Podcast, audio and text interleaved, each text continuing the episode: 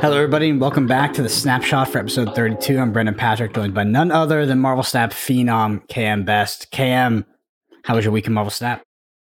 Didn't you say it was 33? Did I say something else? Yeah, you said 32. Well, I mean, classic.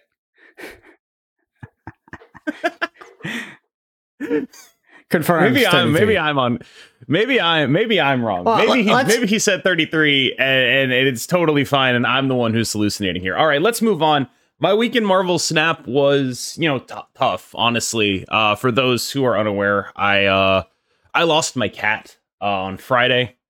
It was about as graceful as it could have been, but it was still the kind of thing that, you know, all week I sort of kind of knew was happening. And so it did definitely put a damper on my ability to enjoy the game for probably the first time ever. I, I was like, oh, I just, I just don't, oh, I just don't know if I have it in me. But I do really still enjoy, you know, obviously streaming. It was very helpful to me to stream yesterday. I, I didn't know how I would take it, and my community was very nice to me, and I really appreciated that.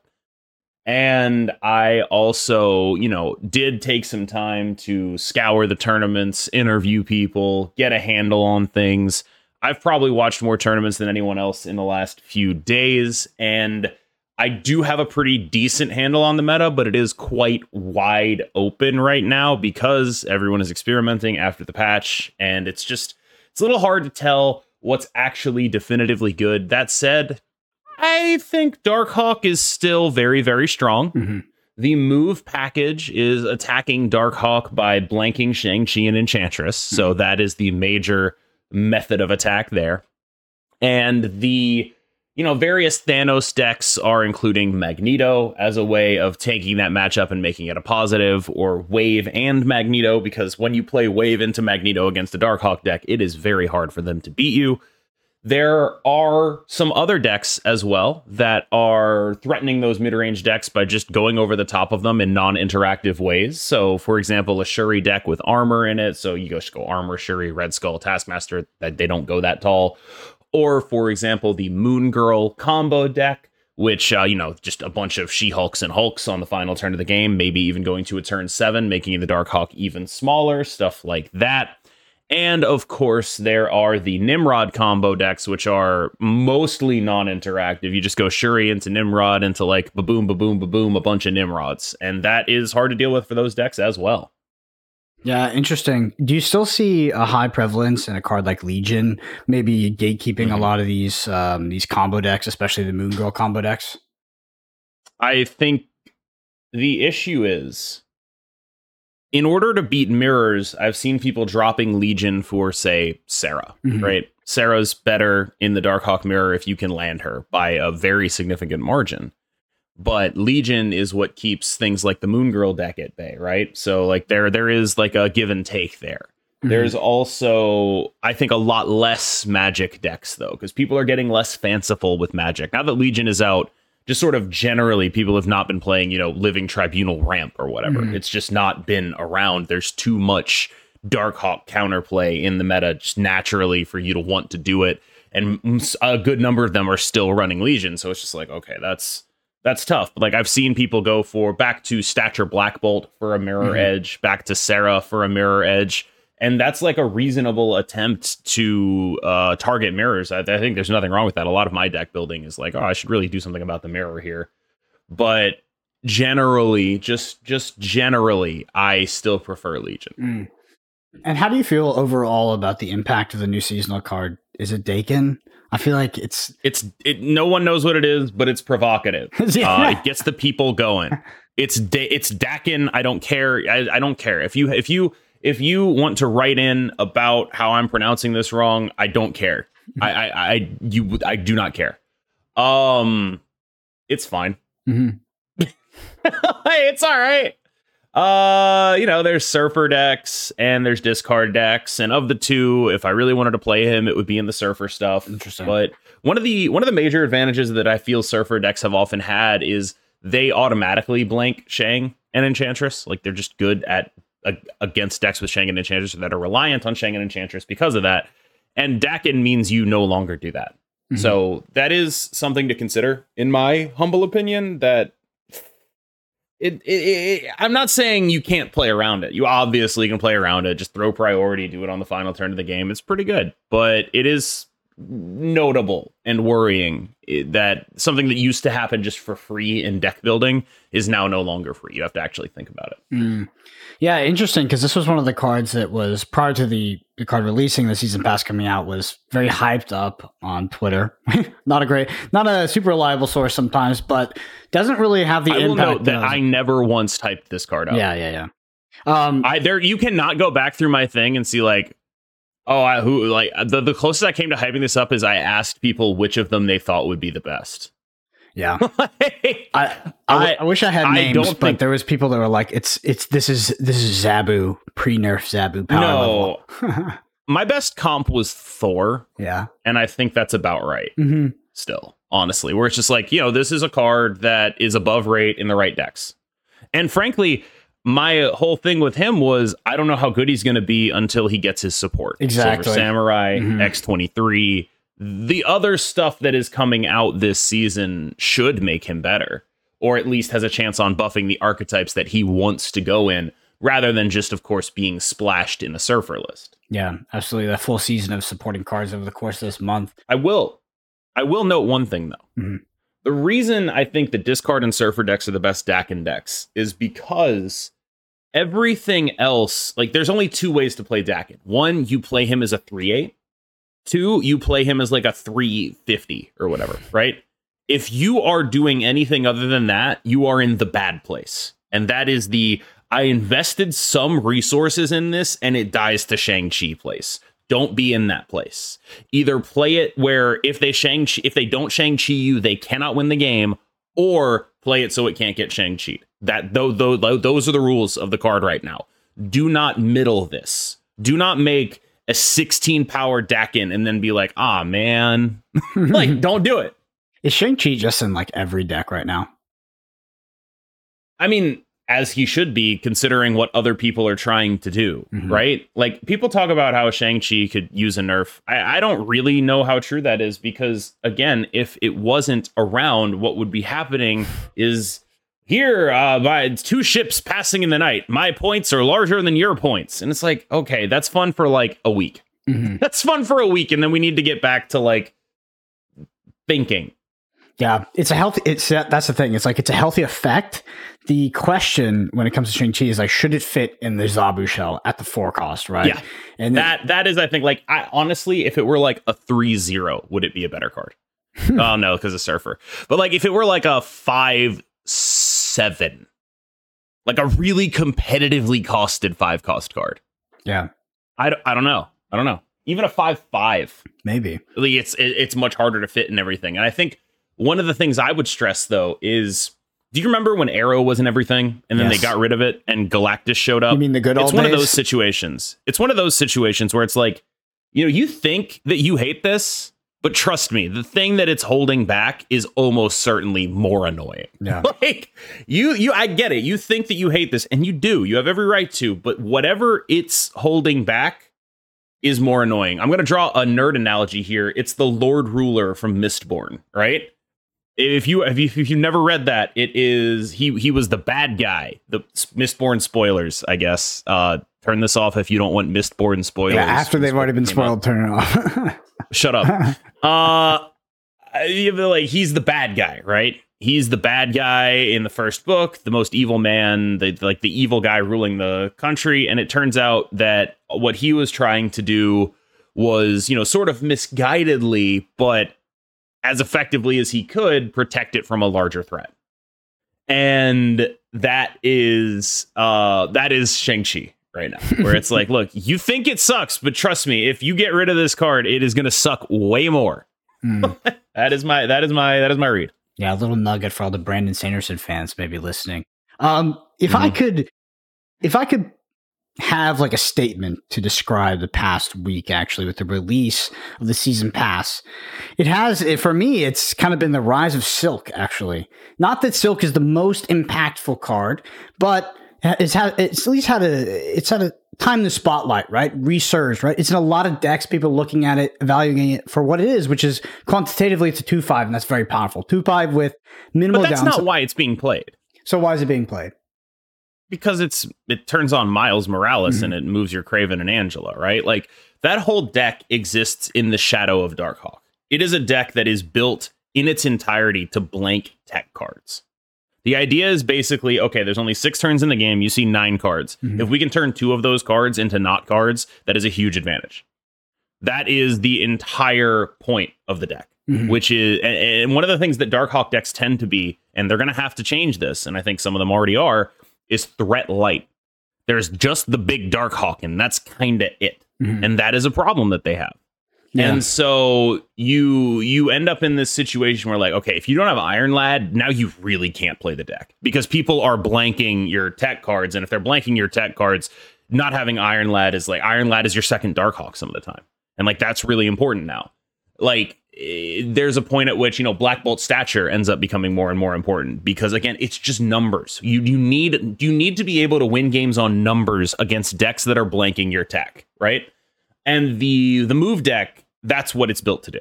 It's not, you know, Silk is a 2 5. Yeah, she's a 2 5. That's awesome. But the Kraven, the Angela, mm-hmm. the potential Kitty Pryde, all that stuff, that's what matters. All those move decks are built to blank removal. Mm. That is the point. They want to be, they're middling it, right? They want to be as big as you can get without ever getting above eight. Well, let's read out the list for people listening. And I believe, so correct me if I'm wrong, KM, I believe this originated from Lambie series. So I'm looking at his Twitter to get it. it it's hard. Deck credit, yeah, first yeah. of all, deck credit is That's, is like horseshit. It's who, it's who I got it from. it, it, it, As I understand it, Lambie series popularized it, mm-hmm. but I will say I know for a fact Revis was playing basically this deck mm-hmm. last season and had been banging the drum of it for a while, and we all kind of ignored him. Uh, Owl God uh, the Korean player played something very, very similar. Uh, and I think, you know, we all were just like, oh, that's cute. And then didn't really pay attention to it. The, in the Kawa Clash, I did play it a little bit. It was pretty good. But now that, you know, things have changed since then, mm-hmm. I think it ha- I think it has become a real threat with the idea being just let's blank all of these tech cards out of the Darkhawk deck. Let's make them beat us with stats, and we can actually, you know, have Shang Chi. And there's two real ways of doing that. Uh, the first is just what I would call the aggro list, which is the list I put on Twitter. It's 11 of 12 of what Lambie played. And it is just, it's basically just like if, if you've never played this before, start here. You got some training wheels, Jeff, Nightcrawler. It's easy to understand. An extra one drop. So if you mess up your curve, you're good. Uh, and then there is the Owl God deck, which he was running Sunspot instead of Iceman. I opted for Iceman just on the grounds that I think it's a little underplayed right now. And one of the things that worries me with that list is, you know, people who go Shuri into Nimrod. And if I can just find a card that disrupts that a little bit proactively at the one cost slot, as opposed to just like playing an armor or whatever, I think that's pretty useful for me. Yeah. Uh, but both of those decks are, I think, sort of like your intros to the archetype. They're pretty easy to play, and both of them are oriented specifically at beating Darkhawk, mm. right? Specifically, and like they are they are heat-seeking missiles to beat Darkhawk. That is the point of them. They are built to just have an advantage in that matchup naturally, while also being a similar style of deck, which is to say, put a bunch of points on the board and play a Shang-Chi. or put a bunch of points on the board and play an Enchantress. Like it, it's very, they're very similar decks. Mm-hmm. Well, but the, uh, they're me... built to have an advantage in what you'd call the pseudo mirror. Whether or not they actually do have that advantage is kind of up in the air. But it, there are two main ways to attack Darkhawk. One is blanking their tech cards. The other is playing Magneto. And these decks are trying to do that let me read off the aggro list that uh, that I got from Lambie. That's about that. I think that's about as good as I can get in deck credit for me and Marvel Snap. Yeah, that where you got it. I'm yeah. taking it from currently. So, um, yeah, Kitty Pryde, Angela, Kraven, Jeff, Silk, Hulkbuster, Spider Man, Shang Chi, Captain Marvel, uh, Miles Morales, Spider Man, Legion, America, Chavez. Um, is there anything, any sort of nuance past what you already said that we need to talk about when it comes to piloting this list and being successful with it, or is it pretty straightforward in terms of point slam? I know it's hard. It's hard for me to know because to me it's like, oh, this is pretty straightforward, mm-hmm. but to you it might not be. So I guess, I guess not to you, Brendan, but like. the general public it might not be but to me like i think people like get caught, caught up in like oh this is so complex and it's like really the only complexities here are planning for your silk turns, she is genuinely mm-hmm. very hard to play. Like if you have priority, you can make sure where she isn't, basically, because wherever you play your last, or if you don't have priority, you can make sure where she isn't. If you do have priority, all bets are off. Uh, the main thing that she does, though, because a lot of what I noticed about the curve of this list is there's a lot of like ways to fit plus ones in, right? So your your turn two is a two drop, your turn three is a two plus a one, right? Uh, Kitty, this is why Kitty is so very good in this list because she fits in as a one a lot of the time, and she can constantly trigger Silk if you would like to trigger Silk, right? So that is one of the major things that this deck has going for it. Uh, I don't think you need Kitty to play these lists. You'll notice the Owl God version, which is like a little more mid rangey, does not have her at all because it wants to play Magneto, because it wants to be able to Magneto all your Darkhawk stuff. And so, like, there is some concessions being made there. But basically, there are some really, really interesting things happening with this list. And the main thing you need to understand is, you know, you want to get your silk up and running as soon as possible. And then you want to be playing like X plus one a lot of the time. So, or so like for example, you have you play Kraven, you play Silk into Nightcrawler, move the Crave, move the Nightcrawler over to the Kraven lane. Hopefully, then you play something on there plus uh you play like a three plus a one the next turn. That one then potentially being Miles Morales. You, then uh, your five ends up being like a four plus one if you didn't play the Miles on that turn. Like there's just a lot of if you keep the Silk in rotation, you can keep your Miles at one basically, and then that mean that gives you a lot of flexibility in how and when you deploy. You have to keep in mind that Captain Marvel will count that Kraven gets a buff with her you have to keep in mind just a whole lot of different stuff in terms of your positioning at the end of games. Mm-hmm. You can end up with full lanes, and you don't necessarily always want to because Captain Marvel moving is a very powerful thing you can get done. I think honestly, the Captain Marvel buff was the biggest thing for this deck, mm-hmm. where now suddenly instead of this useless five, it is a very strong four. And I think that's why this deck really rose to prominence because this package was around. Like I said, Revis was playing it, it was doing well, but Captain Marvel getting buffed in your deck that already runs Kraven, like there, there's it's just very difficult to play against unless you are putting an overpowering amount of points on the board. Mm-hmm. Yeah, I think that the like the easiest low to the ground foundational heuristic of this deck is Miles Morales is not a four five, it's a one five. so you shouldn't be mm-hmm. playing it on four or something like that. Um, KM, what you, what are the targets for the Hulkbuster? Is is there anything or is there something specific? I, I cut the Hulkbuster. Yeah, because that's the card that sticks out to me. I'm like, okay, I cut the Hulkbuster for Nightcrawler, but the idea with the Hulkbuster is it's supposed to go on Jeff, it's supposed to go on Kitty, and it's really good when it does that. And if you don't have those things, you just play it as a three five. But it's just like I one of the big pitches for this deck for me was we are immune to Shang Chi, mm-hmm. and a lot of the time you want to put Hulkbuster on things that are not immune to Shang Chi anymore, and it's just like I, I, I got rid of that card. Uh, I will quote I will quote an unnamed very good player here who was just like, yeah, Hulkbuster is not a good card. that is that is where where I ended up at with it as well, where it's just like that is just not yeah. a very good. Look card. at the stats. It's I mean, cool though. Like if you can if you can hit it on Kitty, it's like the greatest thing on earth. Yeah. But if you hit it on basically anything else, you are suddenly very vulnerable to a card that you otherwise freely beat. I mean, you can look at the other card in this list that has the same stats, Spider Man, which has an immensely more powerful effect, just like across the board, right? Maybe not, you know, when you hit the whole Spider Man's actually, honestly, I talked about Captain Marvel. Spider Man's probably even a bigger reason uh-huh. why this deck is good now, because he is an instant guaranteed miles proc whenever you need him.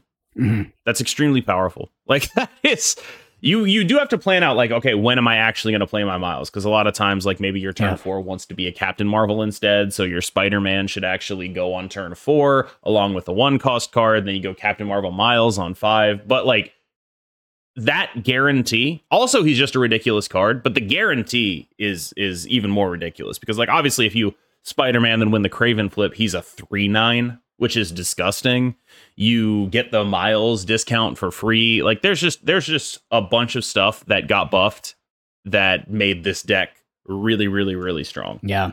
And uh, about the Legion, is Legion in most of these decks because it's controlling some of these combo decks or just because the floor on Legion is just so powerful at a 5-8 body?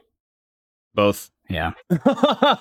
it's uh without it you wouldn't have any location control. Mhm. And you know, Fisk Tower is a thing. There are some locations that really screw you up. There are some locations that are really good for you. Like if you can turn everything into like a Strange Academy or a Kunlun or something, right? There's a lot of things that Legion can do that's very powerful for you. And generally, just having it in your deck when you don't really have any other specific ideas is totally fine. Uh, there are plenty of good five cost cards you could put in there. Like, uh, for example, the Owl God version plays, you know, Black Bolt Stature, which is again like it's just like here's the most points we can possibly play for the least energy that doesn't get Shang Chi, right? Like that is that is the entire raison d'etre of these lists. Mm. Just we're doing points and we're not getting teched on. Let me read out the owl list. Um, that's going to be Iceman, Kraven, Jeff, Silk, Polaris, Spider Man, Captain Marvel, Enchantress, Miles Morales, Stature, Black Bolt, Magneto. First thing I want to ask you is just the dichotomy between the lists regarding the America Chavez versus the Magneto. Where do you sort of lean in terms of that top end? Do you like having the utility of the Magneto, or do you think the consistency of the America Chavez is necessary in a list like this? Magneto's busted right now. Yeah. like you you can I will not fault you for making either decision, but Magneto is like the best six cost card in the game right now. Like, oh my god. Oh my god. Just, Uh think about all the things you can do just to a Dark Hawk player with that card. everything, right? Think about everything that every Darkhawk player is attempting to accomplish, and then think about how much you can ruin their lives by playing a Magneto on it. Like it is very, very, very powerful. Mm. Yeah, and we talked about this last week regarding the Darkhawk list. That it's you know it is a very powerful list, but when you don't have that um, that turn three rock slide, and then you also have the Darkhawk, it's like you have so many tech cards in your deck that when you're actually trying to compete on points, it can be such an underwhelming deck if you don't find the right pieces at the right time. Where's like. the beef? yeah? Where's the beef? Yeah, absolutely. Um, I'd want to. I had something else I was going to ask you regarding these lists. I mean, maybe we can just hit on some of the other ones you had. I do want to say, uh, for the record, Iceman was something I put in. He was running Sunspot there. I didn't get a lot out of Sunspot when I played, and I was just like, I want something that's good that I just don't like. If I play it late, I don't have to be like, oh man, I played this card late. Because a lot of times you'll play a card like late, a one drop late to get like a uh, an extra silk proc or something like that, and I just don't want to be like, oh, I'm playing Sunspot on turn five for zero points. like I that that was that was one of the things that really stuck. with me. I was like, I just I want to be have something that I'm fine playing late, and I'm also fine playing early. And I was just like, okay, that's probably Iceman. I remembered my question. It was that if this list beats Dark Darkhawk so handily, what does it lose to that Darkhawk beats? Why would you still be playing the Darkhawk? I'm decks not sure. Yeah. I'm not sure it actually beats Darkhawk very handily. Okay, like okay. it's built to, it's built to. But like fundamentally, the power level of going Zabu, Rockslide, Iron Lad, Captain Marvel, or whatever is ridiculous. Like just on a fundamental level, the amount of disruption and power that that kind of deck can put out when it does its thing correctly is very, very like I, I think it's not necessarily. I don't think it's a good matchup for the Darkhawk deck but I don't think it's anywhere close to unwinnable, despite how built to beat it it is. Mm. And for people listening, let's just go over the Darkhawk deck. Uh, the Darkhawk deck. little Freudian slip. Um, that you had posted on your Twitter, which is Korg, Spider-Ham, Zabu, Jeff, Rogue, Darkhawk, Shang-Chi, Cap- Captain Marvel, Rockslide, Iron Lad, Legion, America Chavez. So, yeah, like you said, if Darkhawk hits the curve, you know, maybe it still is the best deck in the metagame. How, like, if you had to pick one to take to your next gold infinite conquest run, I know it's not out yet. Which one are you leaning towards right now? Which list do you favor? I favor Darkhawk for familiarity purposes, and just because I I'm used to playing that, and because I think that that list of Darkhawk is just extremely cutting edge Hmm. right now. In a few days, it probably won't be, but that list that you just listed out, uh, it's Torakun's list. We've been working on it for a while, just like trying to figure out like what the actual optimal list is. I know Proude ended up somewhere close to that. We are we all sort of talk about this stuff. And I think that one just makes so much sense to me right now, both in terms of just having some actual beef in the list and in terms of just roguing mirrors. So one of the big ways that you can steal cubes is they turn to Zabu Snap, you rogue their Zabu. Mm-hmm. And it's not like awesome or whatever because, you know, they already got their little uh turn three rock slide or whatever. But one of the things the Darkhawk decks are built around is having Zabu so you can play two four cost cards on the final turn of the game Yeah. and taking that away when they think they're at their strongest is very, very powerful. It can help break Zabu stalemates, for example. If you both have Zabu, you get Rogue, you Rogue their Zabu, it's done. Yeah. Right?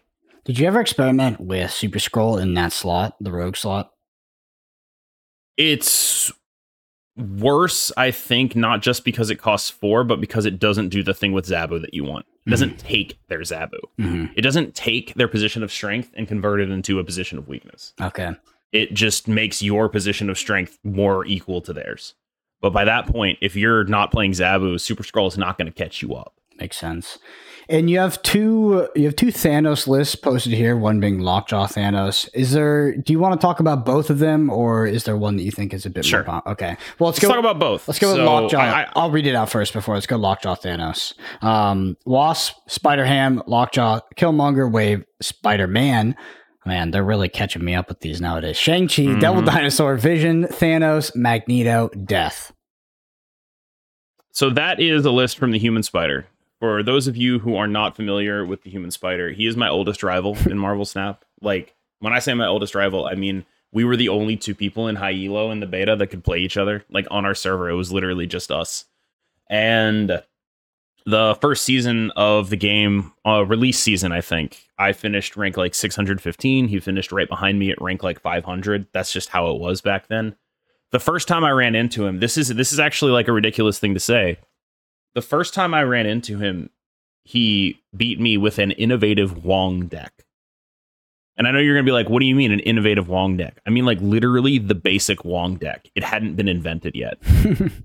like like this was when it was like revolutionary to go uh Ironheart into uh Ironheart into Wong into White Tiger into Odin. It was revolutionary to do that and call it like a competitive deck at the highest echelon, right? That was not a thing that we thought was actually good. He also was like one of the big reasons why Iceman took prominence over Korg was him. He was running Iceman as his one drop of choice in that list. Uh, it was like an early version of the Storm. Yeah. Like that was one of the first places Storm was good. Was because you'd storm a lane, then Wong off it, then dump stuff on the storm lane. Like this is all stuff that sounds extremely basic and normal to you now because it is. Yeah. But it is that way because of this guy. Was- so there obviously, a, there was there was a some there was a one drop slot. So this is like pre Darkhawk, um, and people would play Korg as a one drop just to put a I rock. in was one of those Yeah, just to people. I thought Korg was better. Yeah, man, that's archaic Marvel Snap at this point, isn't it? Yes. Oh man. It is it is forever ago. Anyway, that is the human spider. He's also someone who deserves a ton of credit for the original Rise of Thanos. Mhm. Uh not to like toot my own horn a lot, but a lot of the original Rise of Thanos happened in my Discord. Like there was like a 5000 post thread in like January about that list, right? And he was one of the people that put people onto it in there for sure, without question. Uh it was like way way way way way back in the day. So now it's a complete lack of surprise. He's playing Thanos Lockjaw again. He just likes playing it.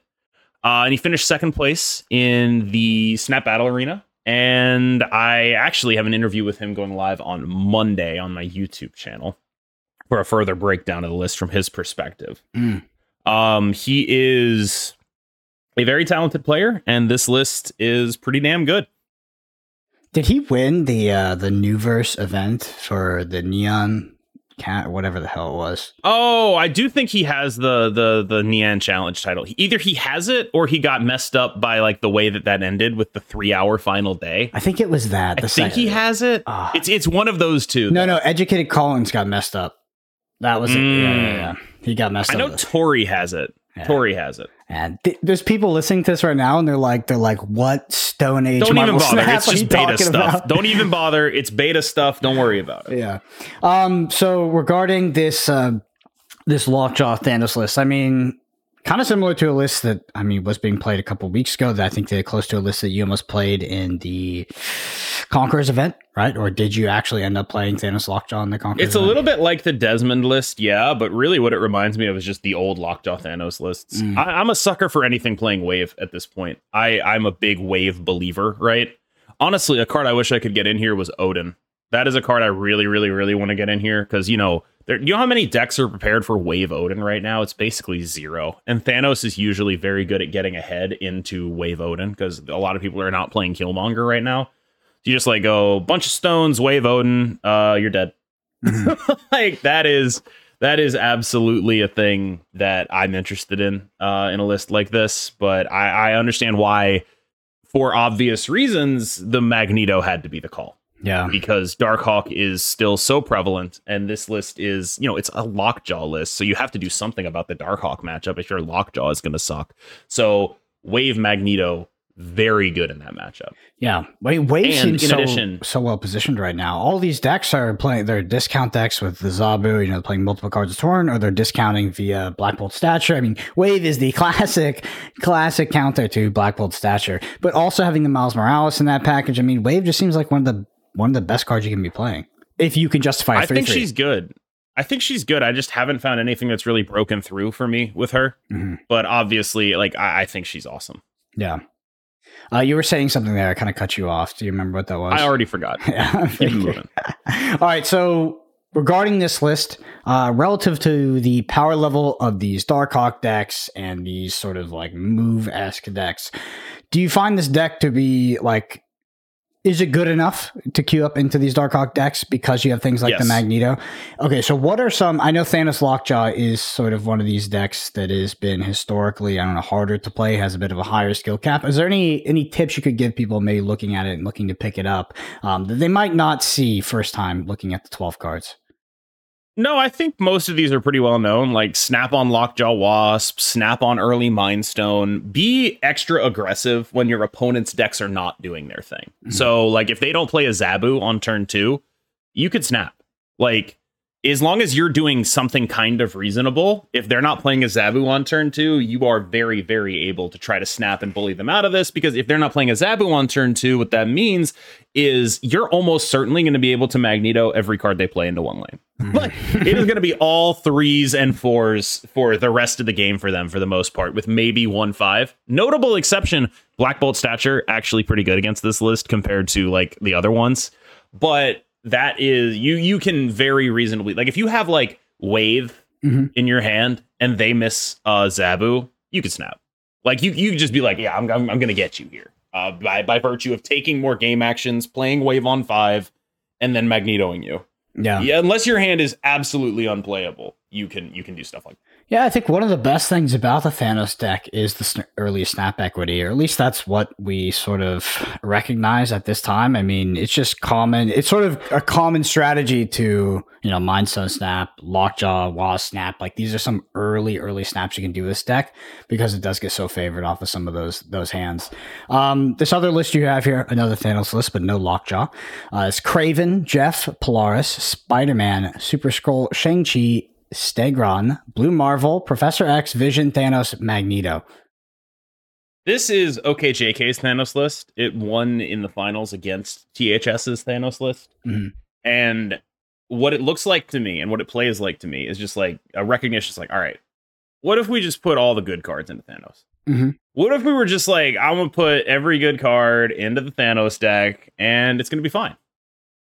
And you know what? It is fine.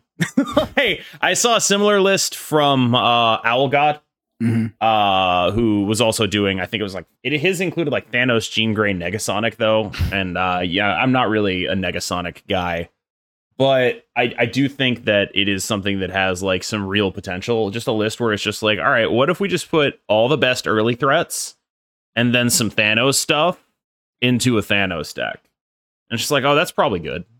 like this is uh, one of the advantages this has, interestingly, against other Thanos decks is, you know, having your own Kraven into like move decks. Yeah. Is a very powerful thing to have. It's like almost a deterrent to the move deck that is running around right now because you also get those buffs And I think at this point, it just should be recognized just how powerful Spider Man is. Uh, one thing that I think people might not really be into is the Stegron. And I do think he's probably replaceable, but he's just good a lot of the time. With Spider Man and Stegron, you have a shocking amount of control and ability to attempt to clog your opponent, right?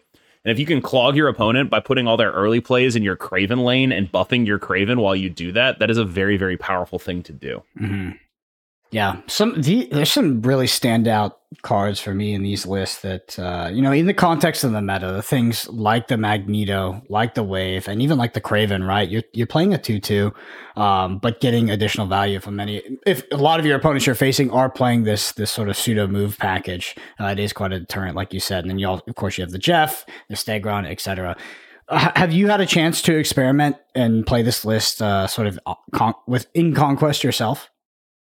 I have only played it a little bit. I, I would not I would not call myself an expert mm-hmm. on it. Mm-hmm. I just think it has proven by winning the tournament and in the little bit I have played with it that this is something you may or may not see on ladder, but it's definitely something that deserves some investigation. Yeah, this I list, think it's quite strong. This list is super interesting to me. This is out of out of all of them, this is the one of the ones where it's like I don't think I would have ever come up with this, like this, especially this early package in the context of like a sort of top end Thanos shell that we're used to, right? Like Blue Marvel, Professor X, Vision, Thanos, Magneto with the Shang Chi, like in Spider Man. That's very usual, but these other cards are very, very interesting, uh, for sure.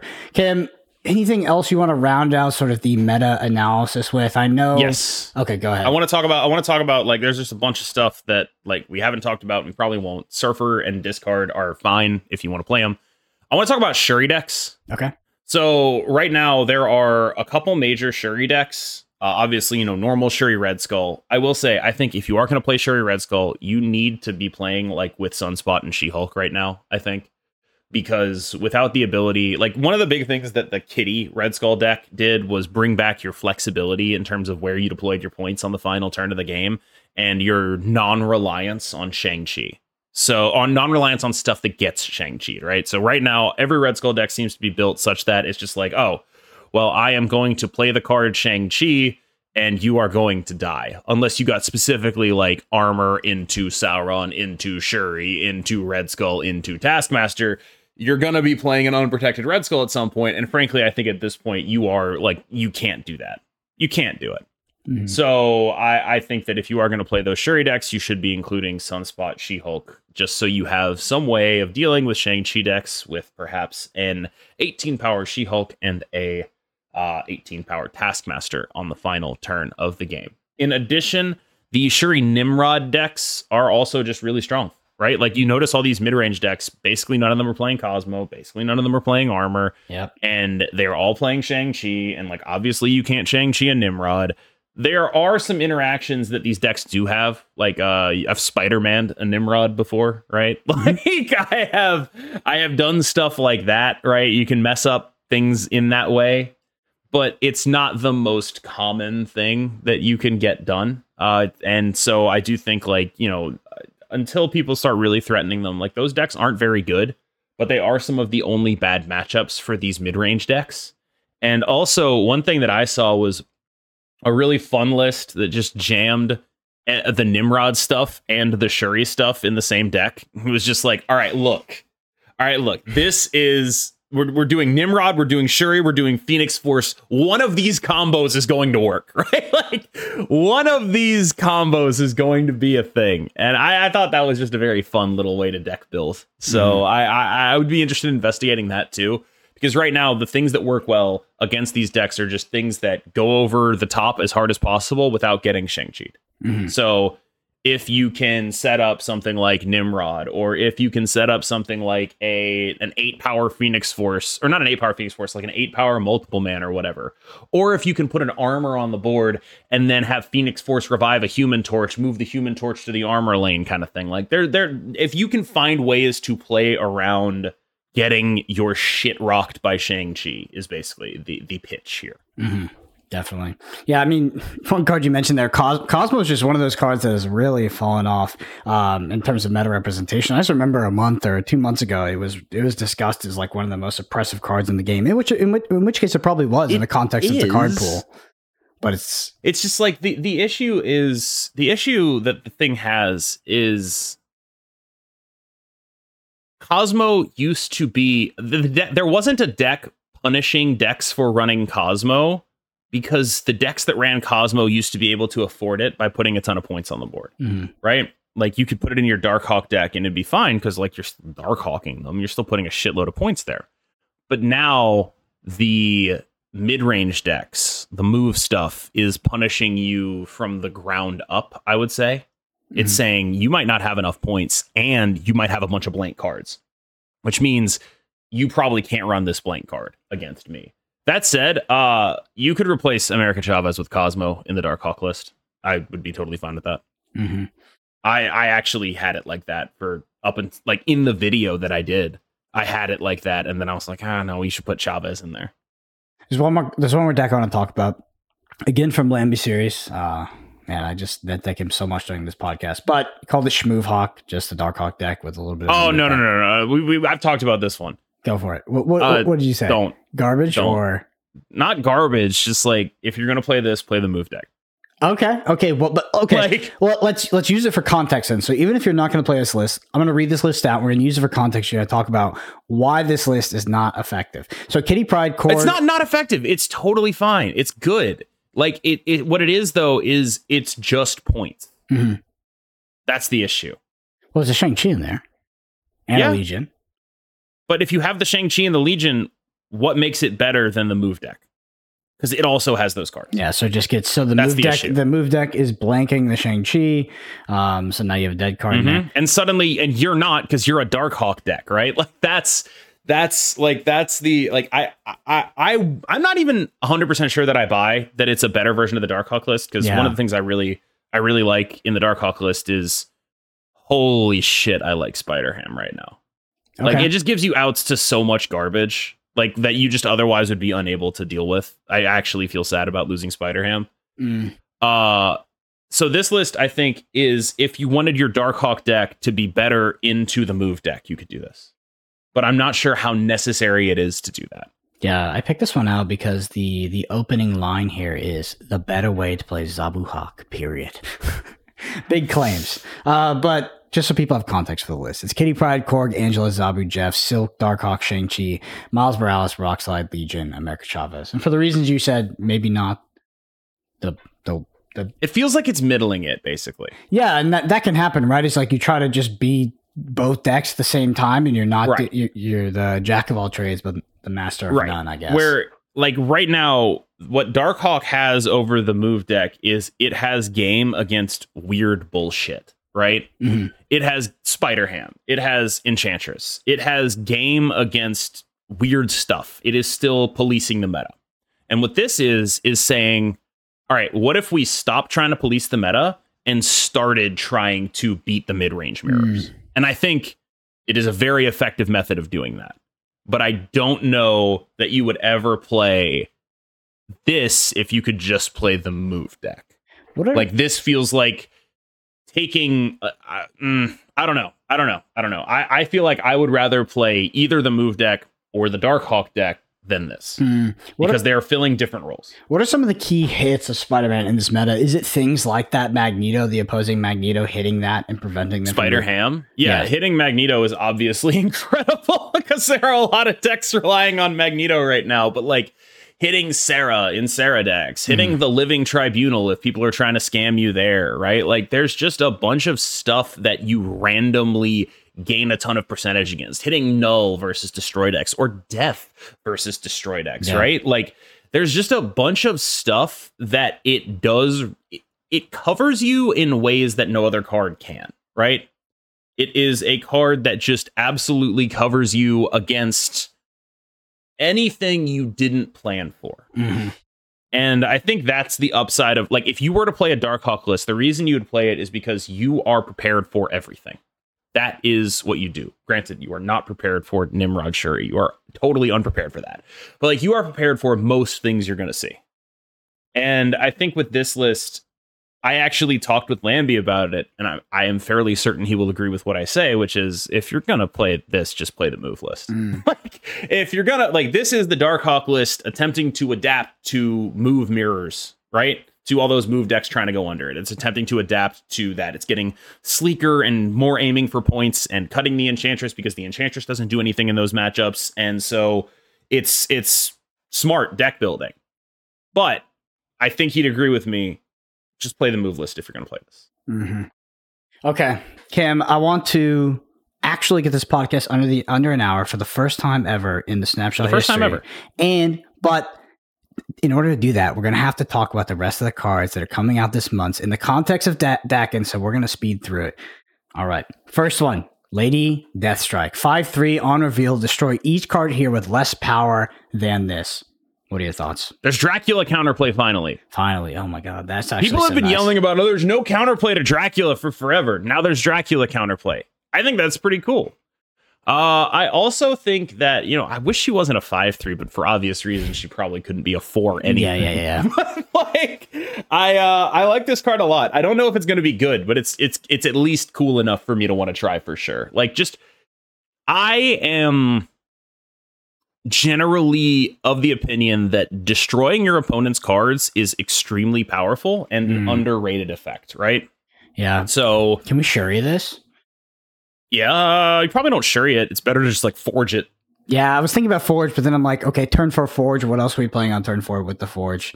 It's like, you go like uh you go like I don't know, like turn four forge. You wouldn't necessarily be like that's that's that good, but like what if you uh like I don't know. I, I I don't hate this. I think it's just killing a lot of stuff. If like if you can get it up to five, I'm just like, oh yeah, I'm kind of into that. You know, like you go like turn four, you play Jeff Forge, just blow up like half a lane. Seems pretty Mm. good to me because Yeah. like like most uh, getting it to seven feels like the real break point. Honestly, I think it's seven- six. I think it's six. There's so many like- four fives in the meta, right? Like, if, Yeah. if this was destroy each card here with less power or less or equal Yeah, power to this, yeah. it would be so good because like it, all these cards are four fives nowadays. I feel like. Yeah, like there's a bunch of four or fives. There's a bunch of, but like here's the thing: like you look at cards like Angela, you look at cards like Bishop, you look at cards like Kraven. These are cards that start small and get bigger, Mhm. and by the time this card comes down, they might not be big enough to live. And that is an interesting thing for me for sure. Mhm, for sure. Do you think it? Do you think it helps uh Daken at all? You know, somehow playing it I- into the Muramasa Shard or Don't think so because, like I said, I don't think Daken. I guess playing into the Muramasa shard is pretty cool, right? Like, I don't think Daken. Here's a question for you: Mhm. When does it check the power? So, if you played a Nova really early, like if your first card in the lane was a Nova, and then the Nova goes off and Lady Deathstrike goes to four power, does it then? Are the rest of them checking for four or for three? I assume it would check for four. So that that that's pretty interesting, right? Because like that's one way to get it to six. You go uh play a Nova in the lane, you go Forge, and then suddenly you, you play it at five. The Nova pops, it goes to six. You check it at six. Mhm. If that's how that works, that's interesting, right? Like there's there's some like mechanical stuff that I don't really know about here, but I I don't think this card is going to be a staple. I don't think this card is going to be like overwhelmingly powerful, but that's mostly because I think they are being very careful with its power level because this is not the kind of card that they would want to be everywhere. Yeah, I think. Yeah, I mean, this would be a pretty toxic effect, to be honest. Yeah. But I I'm thinking more like you know, okay, turn three Spider Man, right? It- Which is not ideal to play Spider Man, but you're forcing your opponent to play into two lanes. Maybe one of the other lanes is unfavorable location. Then you play Shuri. I mean, the thing is, like, if you go Shuri Lady Deathstrike, if that's even remotely a meta deck, it's going to be no one's going to play in there after they see the Shuri, right? They're just going to avoid that lane, which is the problem. But I feel like Shuri this. You put it in the same deck as the Nimrod, right? yeah. It's it's your Nimrod, it's your Nimrod mix up. Because you go like Shuri Nimrod or Shuri Lady Deathstrike. I don't know. It's, I don't know. It's definitely I- like, cute. I do it's- agree. It's a cute card. I do think agree it'll be toxic if it's good. Yeah. yeah. Right. Really tough to deal with if it's good. X23, a one drop. So it's a one two and says when this is discarded or destroyed, regenerate it at a random location and you get plus one energy next turn. What are your thoughts? I think this card seems quite, quite, quite, quite powerful. Yeah. Like just having a re- like one of the reasons I enjoyed Deadpool, even though he's not a very good card, is just there's some payoff here, right? You get some payoff for using your destroy cards on curve. And X23 is that on steroids. Uh, I, I honestly wonder how she'll impact deck building, though, because I don't really know how to build a deck with the expectation that I will have extra energy and also the expectation that what if I don't, right? Mm. It's a very awkward situation. I do think that the first few decks I build with her are all going to use America Chavez because if she's good, it'll be a Kitty Pryde level of good where she's like playing her on turn one is like the most broken thing you could ever do. Yeah. But like, imagine using this to power out early Lady Death Strikes, early Nimrods, This early like that stuff's really strong, right? Like that is just unbelievably powerful. Imagine using it to power out early Galactus. I know this looks disgusting. Like, there's a lot. And you there's can- a you can do of it- stuff. You could get like the thing is, is like this gets regenerated. I'm assuming when it's regenerated, it's the same text. I mean, there's no reason why it wouldn't be. Mhm. So you're getting, you could get like two, three energy off this in a single game of Marvel Snap, I, and that's not even that crazy, right? Like this card looks absolutely disgusting. I don't It know does. because you could. I mean, this is. I mean, let's just go. Let's just go normal ass destroy deck or something like that, right? So we go turn two carnage, boom, we're up to four energy, or we're up to we go. Yep, and then you then you play like a Venom or whatever. You're up to six. Yeah, it's crazy. it's just like oh, that's really good. this The issue is how are you gonna like? The issue is how are you gonna have cards in your hand? Okay. So That's that's the main thing you come up with is like, all right, how do you have cards in your hand? Because one of the things with the destroy decks is they do consume their own resources pretty heavily. They tax themselves pretty Mhm. heavily, right? So like, how are you gonna have cards in your hand to actually use this energy? Are you building to purely high roll and just win every game you draw X twenty three on one? Are you building to just use it as a piece of your deck? Does it just go in Thanos or whatever? Yeah, like, yeah. because it- it's- there's a bunch of stuff. it's good enough, even if like if it's like pseudo time stone, right? If you're able to go like turn four, let's say we're just consistently destroying us on turn four, we go six drop, six drop. I mean that that Yep. itself is just very, very powerful. The fact that you can maybe do this on turn two, you can blow it up, and then you also blow it up in turn four, so you go six drop, six drop. This seems like this seems like a good card. I'm I'm very interested in this card actually. I would agree. Next up, Silver Samurai, 4 5. On reveal, each player discards the lowest power card in their hand. I mean, this. So this is an obvious Daken synergy Yeah, yeah. piece, right? Yes. Where that one is almost always going to be the lowest power card in your hand. But I think a lot of the the rest of the power of this card is going to be a little bit more contextual, right? Mhm. Like, you know, is playing this into Black Bolt just like really good? Is going like Oof. Daken Silver Samurai Black Bolt just like ripping your opponent's hand It's apart? Is that Yeah. yeah? Like, what if you went like, okay, hear me out, Oh. Spider Ham Daken Silver Samurai Oh my Bolt God. That's just a lot of strong stuff, right? Like there's there's a lot of like just whoa, I can't do How do you anything beat that anymore. curve, Cam? You would literally, you have like no usable cards in hand. Uh, Like, you would be playing a discard deck. yeah. Yeah, That's, I mean, that also seems like pretty that- good because you could also have Right. Swarm in your hand as well. I mean, the fa- I don't know. I was the first time I saw this card, of course. I don't think Swarm is ever going to be pitched by this. Yeah. like three is too high.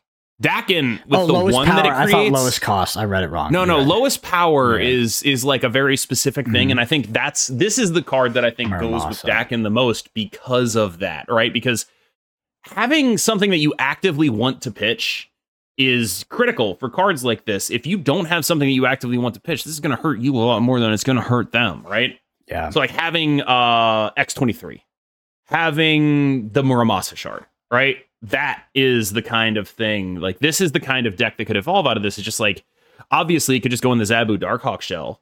Mhm. It might for all I know. yeah. But like, I mean, that would be like you go back to the Black Bolt stuff, you go Zabu Hawk, and you just discard all their cards. And if that's good enough, they die, right? You have Spider Ham for their highest power card, or Spider Ham for their highest cost card, Black Bolt for their lowest cost card, and then you have Silver Samurai for their lowest power card. Like that is Mm. a lot of hand attack. And I, I'm a little surprised this card came out the way that it did. Yeah, I mean, this card looks.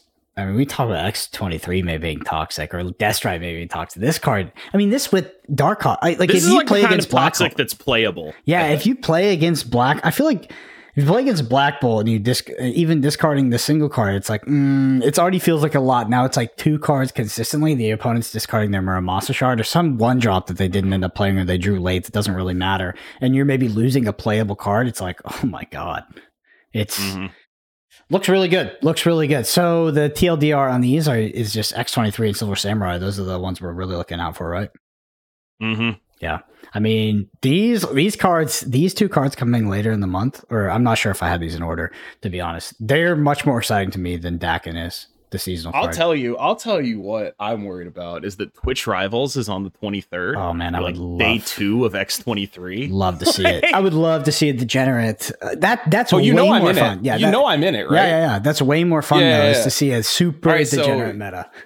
Get get working, Brendan. Break this for me. Break these cards for me. All right. I'm I'm I'm gonna need the help. Yeah, tw- that's exciting. What uh, what's the format of Twitch Rivals this this go around? I don't know if I'm allowed to say. Oh, okay, yeah. I just I, I like. I honestly, I don't know if I am. I have no yeah, idea. yeah, yeah. Don't yeah, don't don't. Uh, I'm not I'm not trying to push it. I'm just usually I'm kind of ignorant on some of that stuff. So it's just like, Mhm. uh, well, I hope it's um, I hope you're playing against it's playing against other streamers, not a speed run, because I want to see some. I want to see all my friends play against each other. That would be super fun. Yep, Man. yep, yep, yep, yep. But man, X23, day two meta, Twitch rivals, big things on the line, and it's just this fucking super degenerate meta. That would be super Mhm. fun to watch. I think they timed it perfectly. All right, Cam, anything to wrap up with before we close out for the week?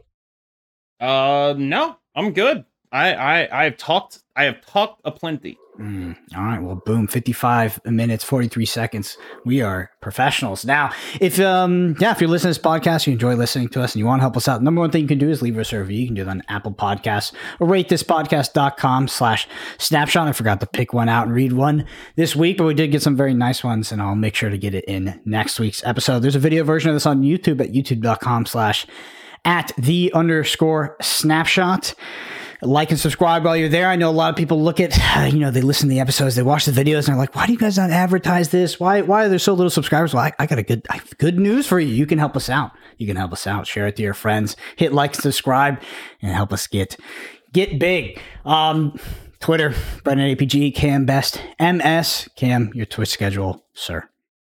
If you turn on twitch.tv at like 6 p.m. most days, I will be playing Marvel Snap. That's Eastern time. So usually I go from 6 p.m. to about 10 p.m. Eastern. And I hope you enjoy it. I have a blast playing. Thanks so much. Yeah. Thanks everybody. See you next week.